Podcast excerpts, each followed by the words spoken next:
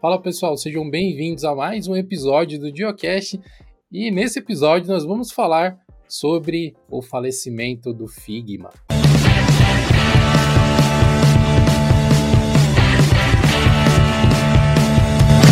Esse episódio do Geocache conta com o apoio da Tribe. Se você já conhece de tecnologia e quer desenvolver os seus conhecimentos, ou se está buscando se reposicionar no mercado de trabalho, fazendo uma transição de carreira para desenvolvimento web, saiba que a Tribe é para você. 9 em cada 10 estudantes conseguem um trabalho em até 3 meses após a sua formação. A Tribe oferece uma formação completa em desenvolvimento web que te prepara para o mercado de trabalho em um período de 12 meses. Acesse o link que vai estar na descrição descrição desse episódio e entenda como que a Tribe pode te ajudar.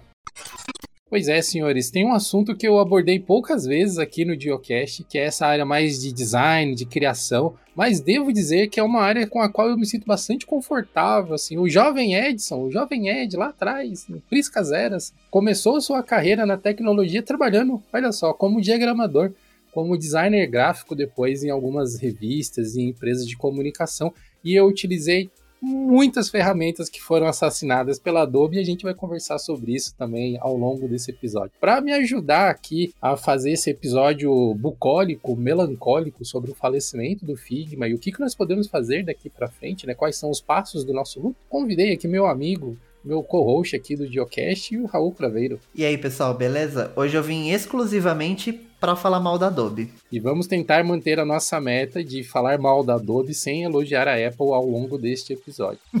Não prometo. Não sei se quem já estava mais dentro do mercado, quem acompanhava, já tinha escutado algum buchicho, mas eu sinceramente não lembro de ter visto nenhum rumor falando sobre uma aquisição, alguma coisa assim. E de repente começamos a ser bombardeados aí com todos os canais, né, os principais canais digitais do mundo falando da aquisição do Figma pela Adobe. Mas antes da gente entrar em detalhes do, dos negócios, acho que vale a pena a gente pontuar o que, que é o Figma, né? Por que, que o Figma é tão importante? Por que, que tanta gente chorou e tá rangendo os dentes por causa disso, Raul? O Figma, ele basicamente ele é um software de design de interface. Na realidade, as pessoas usam para várias outras funções além disso, mas ele, em sua origem, ele é um software de design de interface e o, a principal vantagem dele entre os competidores, e na verdade isso no, no mercado de design como um todo, né? Porque não era algo muito comum, é que ele é totalmente via browser. Ele tem aplicativos para desktop também, ele tem aplicativo de mobile para você fazer teste, mas o core dele é via navegador. Então, independente se você usa Windows, Mac, Linux, você consegue fazer isso e você não precisa de um computador muito potente. Porque um Photoshop, por exemplo, quando você vai usar alguns plugins mais pesados, tipo, um computador mais fraco vai, vai arregar. Enquanto o Figma, que ele é na nuvem, ele aguenta tranquilamente. Então, isso que acabou conquistando muita gente. E o fato dele ser um software muito bom, tipo, isso não é inegável. E ele foi crescendo, tanto que ele é de 2016, se eu não me engano. E, tipo, ele já conquistou muita gente aí, ele, tipo, ficou gigante no mercado. Tanto que, né, a Adobe teve interesse em comprar. Ela não compraria se ele fosse ruim, né? O, o, Figma foi comprado pela Adobe por 20 bilhões. Eu achei um site chamado CB Insights, que ele diz que em 2021 o faturamento anual do Figma foi de 210 milhões. Cara, a Adobe tá maluca? Por que, que ela pagou tanto dinheiro assim por uma empresa que não fatura? Mas quando a gente olha para o retrospecto da Adobe, como que ela se comporta ao longo dos anos e como que o mercado está distribuído hoje em dia, até que faz algum sentido. Né? Mas na real, quando você lê o, o, a postagem dela, né, anunciando a compra, já deixa muito claro ali que ela não está comprando por causa do lucro do Figma. Ela deixa muito claro a importância do Figma nessa questão de tecnologia de web. Então é tipo é muito claro que ela quer simplesmente pegar essa tecnologia, né, de tudo rodando na, na web e trazer para os outros softwares. Trazer, imagino que para Photoshop, Illustrator. Acredito que só, tipo, Premiere, esses softwares assim, que já é uma outra história. Né, trazer para a nuvem, mas ela quer aplicar isso nos outros softwares dela também. Inclusive, lá eles também falam que, que a ideia é eventualmente integrar o Figma com, com outros softwares da, tipo, da Adobe também, tipo, você poder, sei lá, abrir um arquivo do Illustrator, talvez, no fim. Isso eles não explicam exatamente como vai fazer, mas, tipo, de poder trazer essas outras expertises da Adobe para dentro do Figma.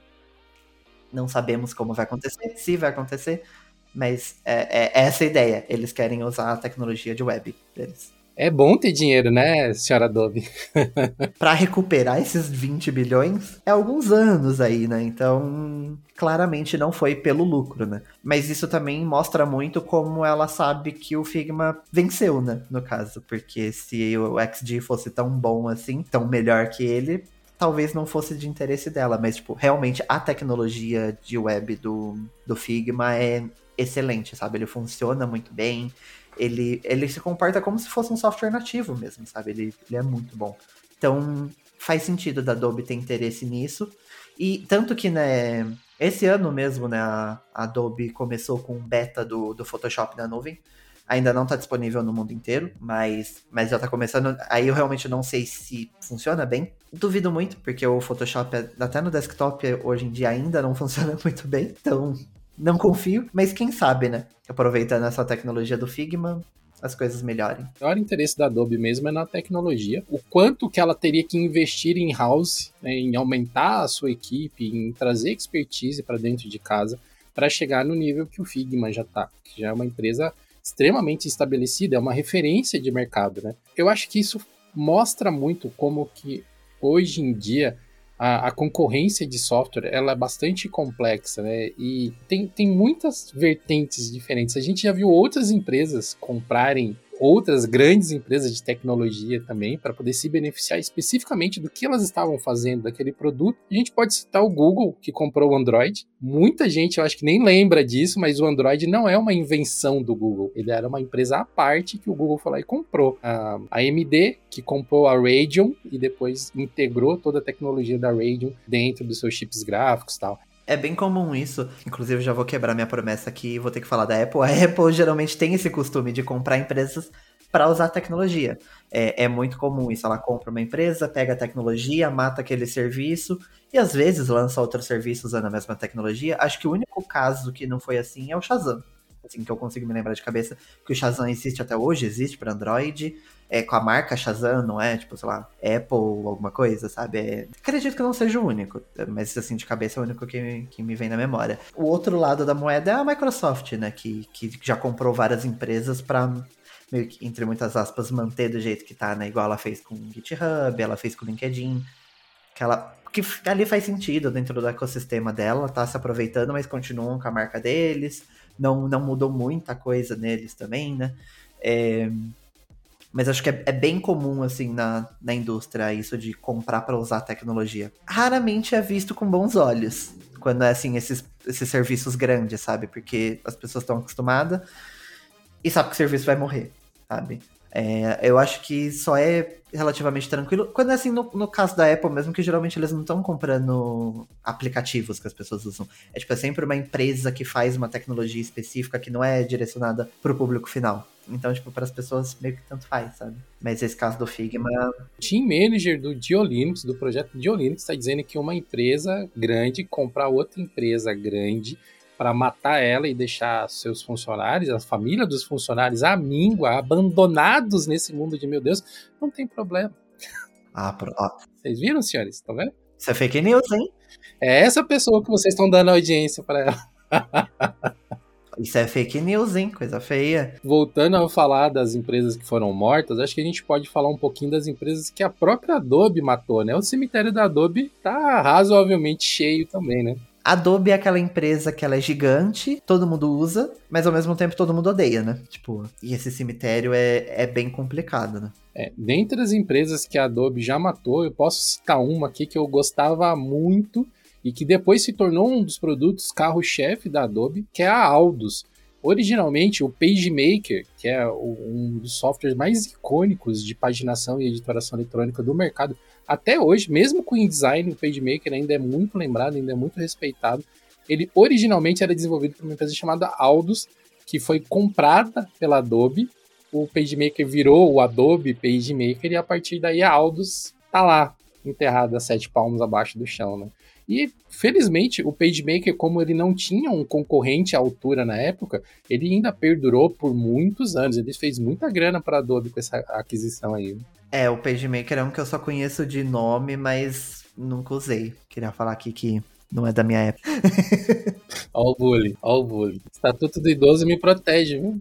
Ah, vou sair preso aqui desse episódio, pelo visto. Além da Aldus, uma outra empresa que conheceu seu trágico final no ápice da sua fama nos braços da Adobe foi a Macromedia, a falecida, afinada Macromedia, que desenvolveu a tecnologia Flash que nos assombra até hoje em diversos navegadores por aí. Ela tinha diversos produtos bastante famosos. O Macromedia Flash Player, que era esse editor vetorial que conseguia salvar essas animações que infestaram a internet durante muitos e muitos anos. Né? É, inclusive, eu acho que a morte da Macromedia é o que os designers assim mais lamentam, né? Que eu sempre ouço as pessoas falando, né, da, da compra da Macromedia, que a Adobe destruiu a Macromedia. Apesar de hoje a gente ter essa aversão ao Flash, né? Na época foi muito importante, por isso que ele foi tão grande também, né? E pelo que eu tô vendo aqui também, o Dreamweaver era da, da Macromedia, que virou o Adobe Dreamweaver, que hoje mora lá no céu, mas eu, na verdade, eu acho que ainda existe o Dreamweaver, mas, né, ninguém usa hoje em dia. Porque o Visual Studio meio que pegou todo esse espaço no Visual Studio Code. Mas que também foi muito grande ali num, num período da internet, que era muito utilizado, que, que veio da Macromedia também, né? Cara, a Macromedia, ela tinha alguns produtos que eram sem par na época. Hoje em dia, a gente está nessa discussão de no code, de low code, o Dreamweaver foi um dos primeiros, uma das primeiras ferramentas que você podia criar páginas web sem saber uma linha de código. Se bem que muita gente não sabe uma linha de código até hoje, continua fazendo página, mas naquela época facilitava muito porque as ferramentas ainda eram muito espartanas e você tinha que realmente codificar muita coisa na mão, ajustar muita coisa na mão. E o Dreamweaver, ele tinha um editor visual. Você podia simplesmente arrastar as coisas na tela para fazer a sua página web e, cara, isso, pra época, foi um salto de tecnologia, assim, que literalmente qualquer pessoa podia fazer uma página de web agora. Você não precisava mais ficar preso a ferramentas específicas que eram muito caras, ou ainda ter que contratar profissionais caríssimos, assim, muito, eu, nossa, eu fiz muita página de internet para as empresas que eu conhecia assim na época usando o Dreamweaver. É, existe toda uma questão quanto à qualidade do código gerado pelo Dreamweaver ali, que não era muito boa, mas a questão, né, é que aquilo ali, tipo, trouxe, né, é, deixou acessível a, a, criação de páginas que, que não era, né? Hoje em dia, com WordPress você consegue usar bloco, tem tipo, um monte de ferramenta que você consegue fazer isso, o Wix, que apesar de eu não gostar nem um pouco do Wix, mas tá aí, é popular, o Squarespace, tem, tipo, tem muita plataforma que faz isso, mas que não existiam naquela época e, tipo, sabe, era aquilo ou nada. E só para finalizar esse insert da, da Macromedia, uma outra ferramenta da Macromedia que era fantástica também era o falecido Macromedia Fireworks, que ele era um editor de imagem especializado em imagens para web. Então você podia já pegar uma imagem qualquer, salvar ela num formato otimizado, compactado para web, e você já podia fazer o slice, fatiar toda a imagem, e o Fireworks ele conseguia exportar o código HTML prontinho para você só pegar e colar no lugar certo da sua página e já ter aquele slice todo montadinho lá, configurado com a imagem bonitona e tal. Cara, economizava um tempo absurdo o Fireworks. Fireworks é uma ferramenta que eu sinto saudade dele. Rest in peace, Fireworks. Quem mais? que a Adobe matou, né? A gente sabe também que a Adobe matou uma empresa chamada Frame.io, mas essa eu não conhecia, deve ser uma empresa um pouco mais específica aí, né? Esse Frame.io, ele na verdade ele é um software que ele traz um workflow para edição de vídeo, que é um, uma área ali um pouco mais complicada de você fazer de uma maneira remota, né? E ela facilita fazer tudo isso pela nuvem. Inclusive, tem um produto da Frame.io, mas é um, é um negócio que você coloca na câmera e, tipo, assim que você termina de filmar, ele já sobe para essa nuvem e já fica acessível para os editores, para eles poderem editar. É interessante também porque você evita qualquer tipo de problema com backup também, que ele já vai subir na hora, tipo, terminou de gravar, ele já sobe para nuvem. Tem, tem todo um esquema aí para você conseguir fazer esse workflow de edição de vídeo na nuvem. Isso é óbvio para essas empresas grandes, né, tipo para cinema, que tipo são vários editores para várias áreas específicas. É uma empresa inovadora e aí a Adobe foi lá e colocou o toquezinho dela também. Ainda existe o Frame.io, mas agora é da Adobe. Os fãs de Jean-Claude Van Damme vão se lembrar do Jim Mack, o Toque da Morte? Pois é, a Adobe tem o Jim Mack. pois é, meus caros. A gente tem, tem uma lista grande aí de empresas. É uma prática não só da Adobe, né? Diversas outras grandes empresas, como a gente já citou, fazem isso. Mas eu acho que em algum momento a gente vai vencer os estágios do luto pelo Figma. Existe a vaga possibilidade de que seja até bom no final das contas. Porque dentro do ecossistema da Adobe já existe um Figma da Adobe, que seria o Adobe XD, que não dá para ser comparado, porque o, Figma tem mil vezes mais recursos. Existem várias possibilidades na mesa. Existe a possibilidade de que o Adobe XD é que morra e que seja daqui para frente o Adobe Figma que vai dominar o mercado. É, é uma possibilidade que existe também. Eu acho que o que mais pega as pessoas é por conta de das práticas de mercado da, da Adobe, que as pessoas não gostam, as pessoas acham bem problemático, porque realmente é. É uma empresa assim, não tem como usar uma outra palavra, é uma empresa bem escrota, na verdade. Porque principalmente a, a questão de assinatura dela é muito problemático. Porque isso eu não consigo a, afirmar aqui, mas até onde eu sei, só de você pegar um trial da assinatura, você já tá preso nesse, nesse esquema de assinatura. Eu, tipo, isso eu não consigo confirmar se é do trial também. Mas a partir do momento que você assina um pacote anual, você não consegue cancelar, sabe? É que na verdade, na verdade ele mostra como um valor mensal, mas tipo lá nas letras miúdas você descobre que é um pacote anual e tipo se você assinar três meses e você quiser cancelar, a multa que você paga é o valor dos outros meses. Só que aí você tem que pagar tudo de uma vez. Então tipo no final das contas, você acaba estando preso ali aos 12 meses. E aí você tem que lembrar de no último mês cancelar, porque senão ele vai virar mais um ano e você fica mais um ano preso na, na Adobe. Acho que é Dark Pattern o, o termo que usam, que tipo, ele, eles usam um, uns esquemas ali no site para tentar te, te enganar, sabe? Para você não entender exatamente como que funciona, de, de que é uma assinatura anual, que você obrigatoriamente tem que pagar esses 12 meses. É, é bem problemático isso. Sem contar que é caro, né? Você tá pagando, tipo, 250 reais por mês para poder assinar tudo isso, enquanto o Figma tem um plano gratuito.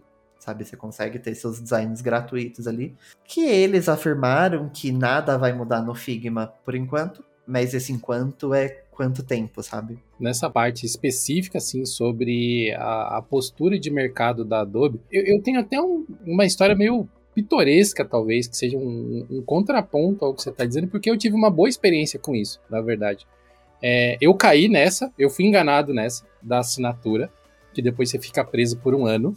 Só que foi logo quando eu montei a minha agência, né? Quando eu saí do mercado e montei a minha própria agência digital, eu já estava.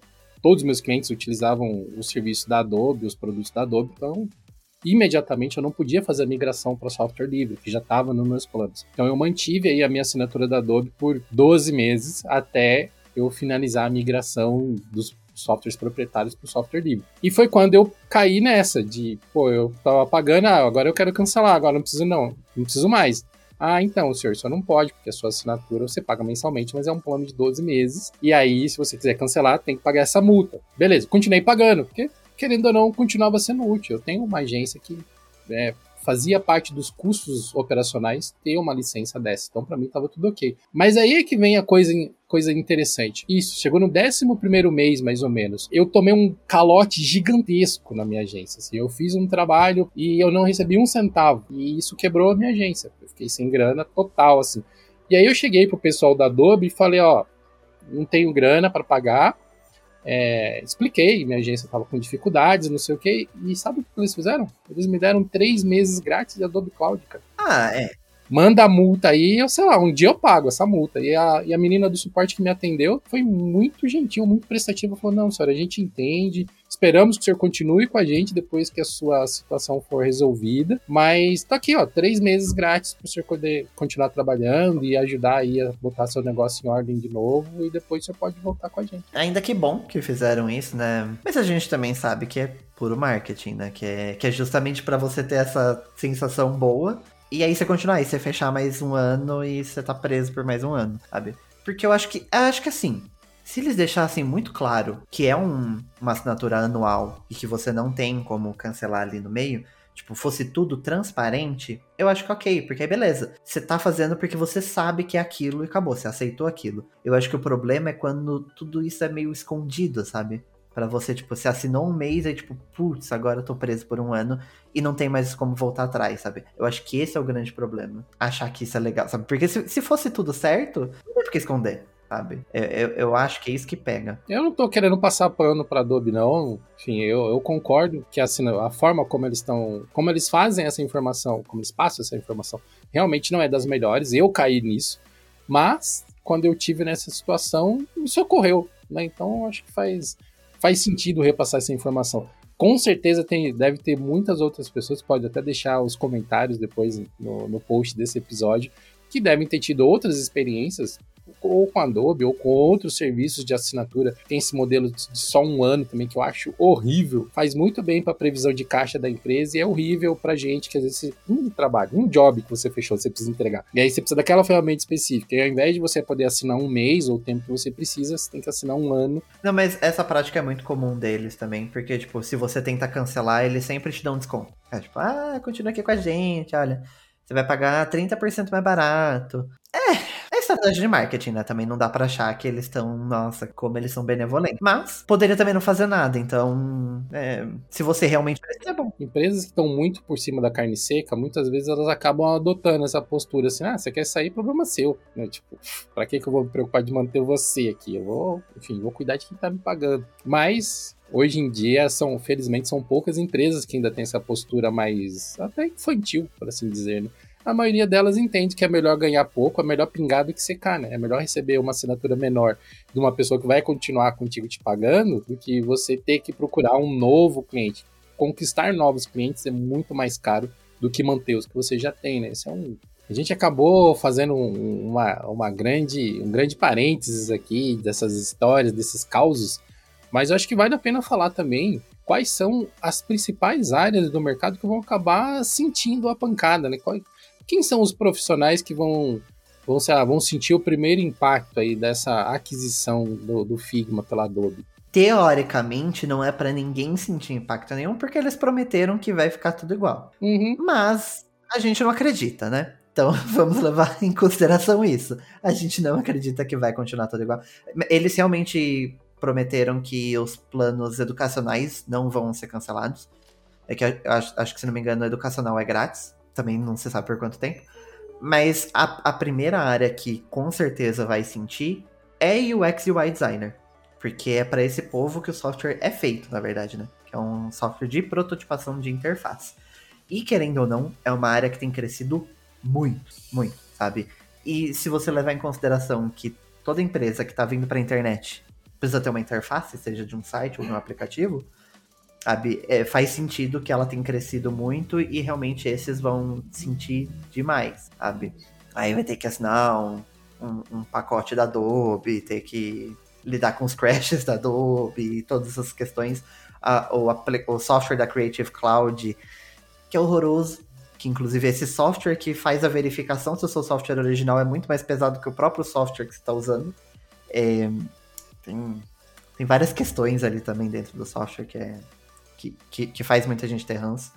Mas definitivamente o UX designer é o que mais vai sentir. Vamos torcer que a Adobe aprenda com o Figma, não que ela deixe o Figma mais burro. Né? Seria um grande desserviço para o mercado a Adobe começar a colocar muitos limites, muitos cortes nas coisas que o Figma já oferece muito bem. Porque basicamente você comprar um carro de luxo e querer andar com ele no barro, né? Que talvez não seja o melhor uso da ferramenta que você comprou. Né? Eu acho que um outro segmento também, Raul, que vai ser bem impactado vão ser as pessoas que criam mockups, né? Que é uma área dentro de UX também.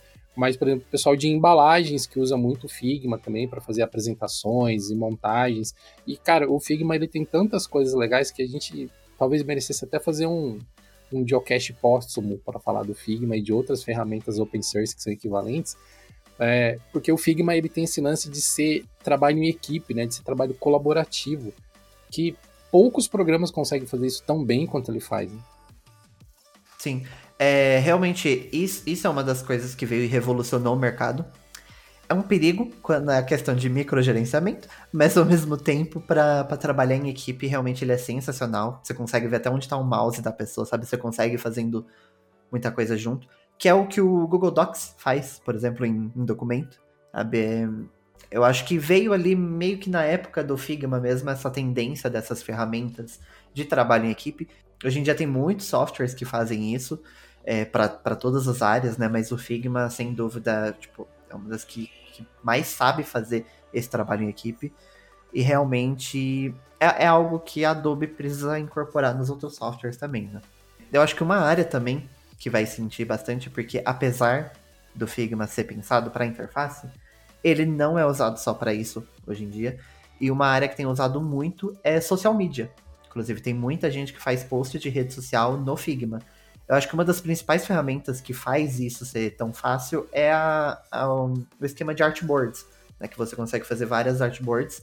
E isso, para fazer carrossel, é tipo sensacional, sabe? Que você consegue colocar as várias artboards ali do lado, aí você consegue fazer aquele esqueminha de do carrossel que vai passando em a mesma imagem. Você consegue visualizar ele inteiro no, no Figma e depois você, exportar ele todo quebradinho, sabe? Em, em várias imagens separadas. É óbvio que dá para fazer isso em vários outros softwares. Hoje em dia o Photoshop também tem isso.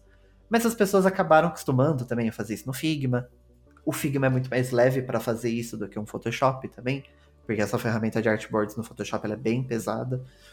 Mas, tipo, meio que conquistou ali também os, os, os social media e também é um povo que vai, vai sofrer se, se a Adobe acabar metendo o dedinho ali no Figma e, e complicando as coisas. O Figma não é uma ferramenta que faz parte do nosso fluxo de trabalho aqui no Diolinux, né?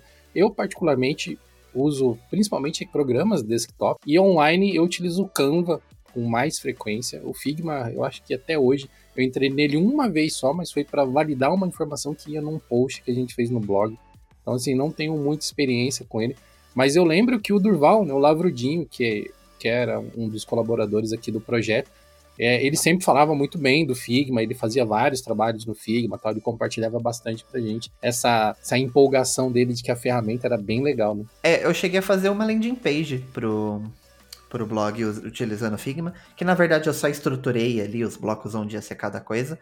E, tipo, como eu não sou designer, eu, tipo, não aproveitei nenhum por cento do que o Figma faz. E, tipo, se você ver aquilo lá, você vai começar a rir, porque tava, tipo, bem bem estranho, mas a ideia era só para montar os blocos. Mas querendo ou não, já era muito mais fácil de fazer do que fazer em qualquer outro software de, de edição.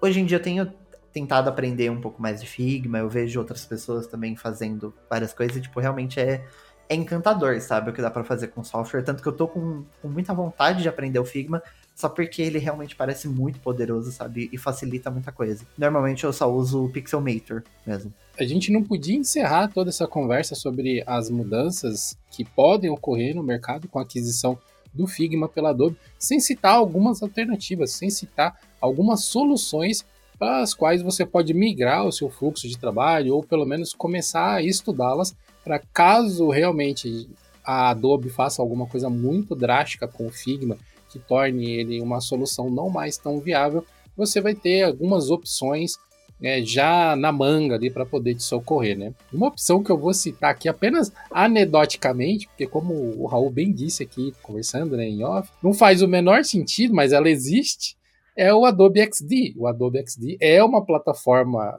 vagamente similar ao Figma em termos de recursos e pode ser utilizado por alguém que queira deixar de usar o Figma, mas tipo, né, faz sentido você sair da Adobe para Adobe, né?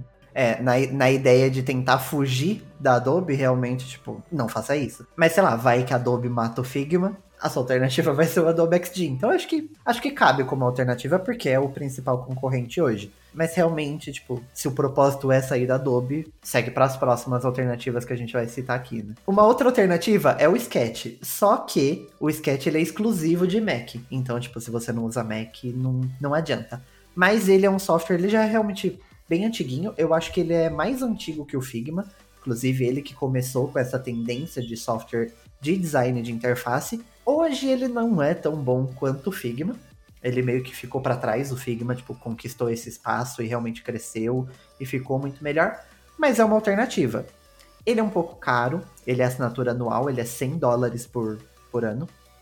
Às vezes justifica, dependendo do quanto você ganha com ele. E se você quer um software que não seja da Adobe, um software desktop, tudo certinho ali. Mas é, é, é uma das alternativas que você pode escolher também. Do lado open source da Força, que não pode ficar de fora de nenhuma das listas que a gente faz aqui no, nos, nos, projetos de Linux, né, aqui no Geocast especialmente, a gente pode citar o Penpot, que é uma alternativa de código aberto, web também, com todos os principais recursos que o Figma tem. Ainda não está ali pau a pau, mas é bastante promissor. Logo, logo vai ter um artigo no blog falando sobre ele, dando mais detalhes e comentando as funcionalidades dele. Mas você pode pesquisar aí por enquanto e deixar até algumas dúvidas ou algumas considerações que você tem, ou se você já utiliza o OpenPots, indicar para a gente, para ajudar a gente a enriquecer esse conteúdo de todos os que a gente vai citar aqui, eu acho que ele é um dos mais promissores, né, Raul? Também realmente acredito que ele tem muito potencial. Inclusive, se você gosta dessa área, se você tem conhecimento em desenvolvimento, talvez valha a pena entrar na comunidade dele, ajudar no desenvolvimento, porque eu acho que ele é muito promissor. E ele é o que tem um workflow mais parecido com o Figma, né? Porque ele é baseado na web, você não precisa baixar nada, você consegue fazer tudo ali direto do navegador, então você vai conseguir utilizar ele no Windows, no Mac, no Linux, tranquilamente. É, ele ainda falta, tipo, alguns dos recursos do Figma, mas até aí tem muitos recursos poderosos do Figma que literalmente não tem nenhum outro. É, me corrijam se estiver errado, mas eu acredito que o auto layout só tem no Figma, que é uma ferramenta poderosíssima. Eu acho que não tem ainda no Adobe XD e no Sketch. Posso estar falando besteira, então me corrijam se eu estiver errado, mas eu acredito que sim. Mas, tipo, o Figma é o maior do mercado até hoje, então, tipo, é, é natural que ele tenha, tipo, muito mais recursos. Inclusive, uma informação aqui é que o Figma tem 800 funcionários trabalhando no Figma, enquanto o Adobe XD só tem 20. Então, tipo assim, é meio que óbvio que, que o Figma vai ter muito mais funcionalidade, porque tem muito mais gente trabalhando nele.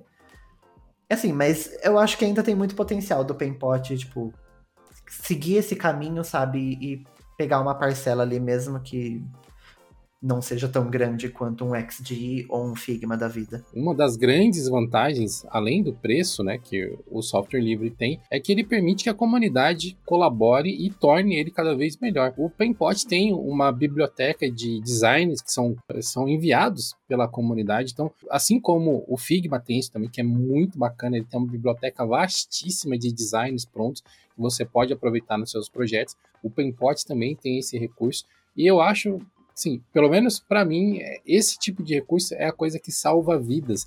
Porque às vezes você está com um prazo para executar um trabalho muito em cima da hora e você ter acesso a esses assets, a essas bibliotecas já com um monte de elementos prontos que você pode apenas recombinar para criar o que você precisa ou para complementar o material que você está criando. Nossa, isso economiza um tempo, isso já me salvou tantas vezes que eu não sei nem contar quantas foram. Sim, nossa, isso ajuda demais. E eu acho que uma vantagem para o Penpot nesse caso é que no core do open source, né, no core ali do, do software, tá essa questão do compartilhamento. Não só compartilhamento né, de, de código, mas compartilhamento de design também. Então, sabe, tem muito mais potencial para que a comunidade se engaje mais em, em, divulgar esses assets. Então pode ser que você acabe encontrando muita coisa legal por lá. Cara, e acabou de me ocorrer uma ideia que nada a ver, mas que no final das contas até que faz bastante sentido. A gente sempre comenta né, que muitas distribuições, muito software open source, carecem de bons materiais de comunicação o Painpot pode ser uma mão na roda para esse pessoal, né? Você que tem um uhum. projeto pequeno, tem uma distro pequena, que precisa criar material para ajudar o seu branding a ficar mais fortalecido, você tem algumas opções que a gente vai citar que são desktop, mas como muitas vezes esses projetos contam com pessoas ao redor do mundo ou até ao redor do, do Brasil colaborando ali, fica muito mais fácil fazer isso online uma ferramenta como o Painpot. Né? Eu vou falar aqui também de uma ferramenta do lado desktop da Força, que é uma ferramenta que eu uso quase todo dia e por mais que tudo o que você possa criar no Figma possa ser criado nele também, é um processo bem menos automatizado. Eu estou falando do Inkscape, que é uma ferramenta de desenho vetorial. Assim, com recursos fantásticos que consegue exportar para os principais formatos do mercado, assim como o Figma consegue, assim como o Painpot consegue, SVG, é, JPG, PNG, todos os principais formatos PDF, estão todos lá. Mas ele não tem tantas automações, ele não tem tantos assets prontos, coisas já pré-fabricadas para você incluir no seu layout. Então, apesar dele ser uma ferramenta riquíssima em recursos de design de criação. praticamente é limitado pela criatividade de quem está utilizando a ferramenta, até eu diria, mas ele é menos automatizado e ele não tem os recursos de trabalho colaborativo. Então, o Inkscape é uma opção também, mas em alguns aspectos é um retrocesso em relação a uma ferramenta como o Figma, por exemplo. Apesar de para interface não existir nada melhor do que tipo Figma, XD e, e Paintpot e Sketch, se você é uma dessas pessoas, por exemplo, que usa o Figma para fazer, sei lá, post para o Instagram, é, capa de post de blog, sabe, esses trabalhos mais entre aspas tradicionais de design, tipo qualquer outro software de design pode ser uma alternativa para você. O, o próprio Inkscape, o GIMP, você pode usar o Canva se você quiser uma alternativa online. É, se você tá do lado do Mac, que nem eu, no caso, tem o Pixelmator, tem, tipo, tem muita, muita alternativa. É claro que, realmente, para criação de interface, esses softwares, eles, tipo, você consegue fazer, mas eles não são tão bons para isso quanto uma alternativa focada em interface, porque tem algumas outras ferramentas ali que acaba fazendo falta. Mas se seu trabalho é muito mais tradicional, essas, essas ferramentas também podem, podem ser uma alternativa. Eu acho que na ideia de, de navegador, de, de ser leve, essas coisas, eu acho que o Canva faz muito sentido, sabe? E ele também tem aqueles assets prontos. Apesar da gente não recomendar você simplesmente pegar ele e mudar texto, porque senão seu layout vai acabar ficando igual de todo mundo, sabe? Mas você pode utilizar ele como base, mudar a cor, mudar a posição, essas coisas. Então tem, tem bastante coisa lá legal para quem quer fazer rede social, por exemplo. Esse mal de pegar o trabalho pronto já, pegar o template e só mudar as informações ali, isso acontece com uma frequência alarmante entre designers e agências tal. Mas é, enfim, né? Acho que talvez fique até o alerta aqui de que esses assets eles estão ali para ajudar você, facilitar a sua vida, mas só copiar e colar também, pelo amor de Deus, hein, meu amigo? Aí isso, né? É aquela, pode até funcionar, sabe? Você vai entregar a informação. Mas se você quer, se você não quer ficar só ali no, ai, só precisa entregar a informação, você quer fazer algo diferente, algo inovador, algo realmente único, você pode utilizar esses, esses assets como base, tipo, para te facilitar o trabalho, mas, tipo, modifica, sabe?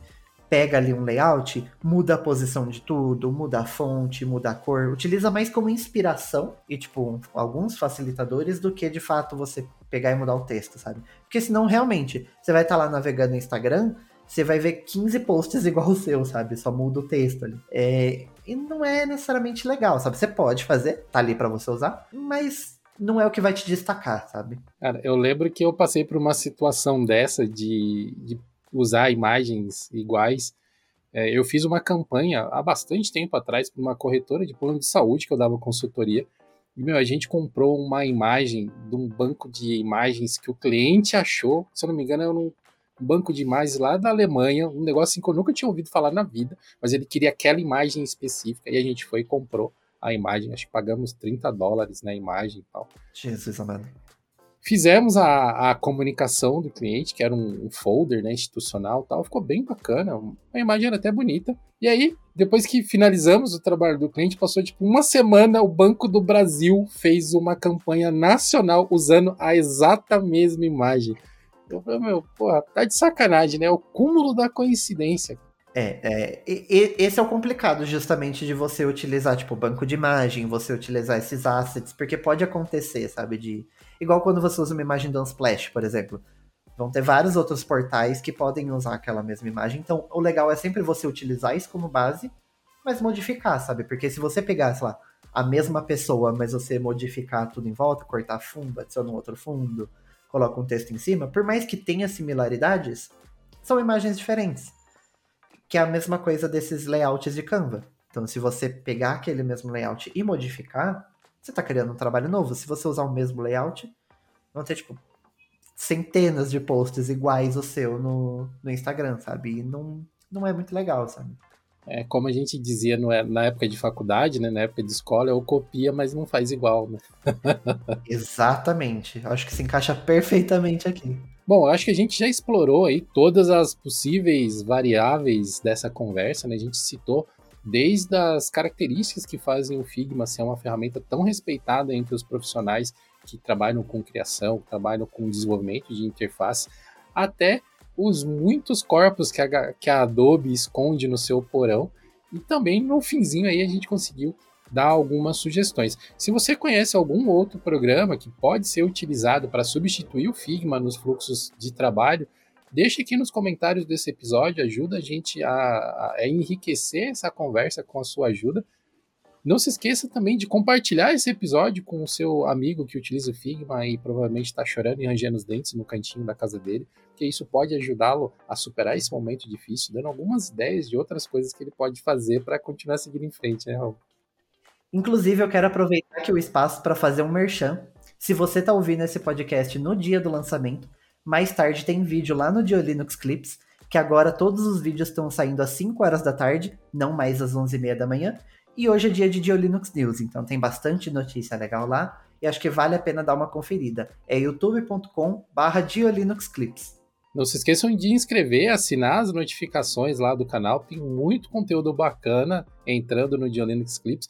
Recentemente a gente recebeu aqui no, no projeto de Linux um reforço também. O Rafael Chicamaro, lá do, do canal Winchester, agora faz parte da equipe de, de, colaboradores, de criadores aqui do projeto. Tem muita coisa legal sendo feita. Aqui no Geocast também, toda semana tem um episódio, quarta-feira, mais ou menos meio-dia. Espero que vocês tenham gostado desse episódio. Não se esqueçam de deixar os comentários e nós nos vemos no próximo Geocast. Valeu, pessoal!